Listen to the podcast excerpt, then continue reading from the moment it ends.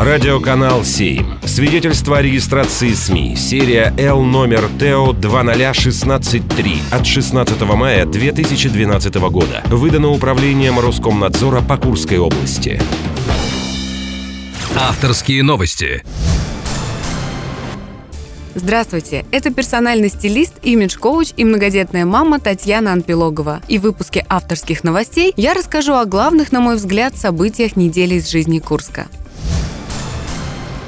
Курский аэропорт с 3 июня возвращает рейсы до Анапы и Сочи. Самолет авиакомпании «Руслайн» будет курсировать по субботам. Наши родственники живут в Краснодарском крае, из которого мы постоянно ездим в Сочи на машине. А ездить на машине в Сочи, знаете ли, проблемное занятие, особенно с тремя детьми. Ибо серпантин, не очень комфортные условия и возможность полететь из нашего города родного в родной уже для нас а Сочи не может не радовать. Приятно порадовала стоимость перелета 5800 рублей, а я почему-то думала, что это гораздо дороже.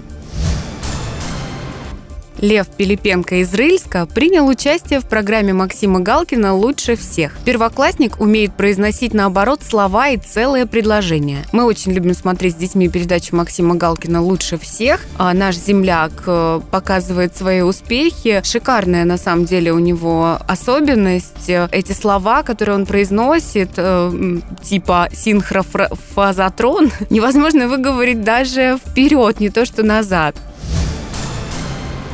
Курске презентовали первый том энциклопедии «Будущее Соловьиного края». В него вошло 300 имен талантливых молодых курян. Очень приятно, что большинство из э, этих э, курян – дети, подростки. И наши подростки не деградируют, нет, они развиваются. Искусство процветает в Курской области, это очень радует. Это значит, что у нас есть будущее, у нашего края есть хороший потенциал. Есть люди, которые являются трендсеттерами в плане искусства, развития и саморазвития. Такое мне запомнилась неделя в Курске. Она была наполнена событиями и была хорошей. Это была персональный стилист, имидж-коуч и многодетная мама Татьяна Анпилогова.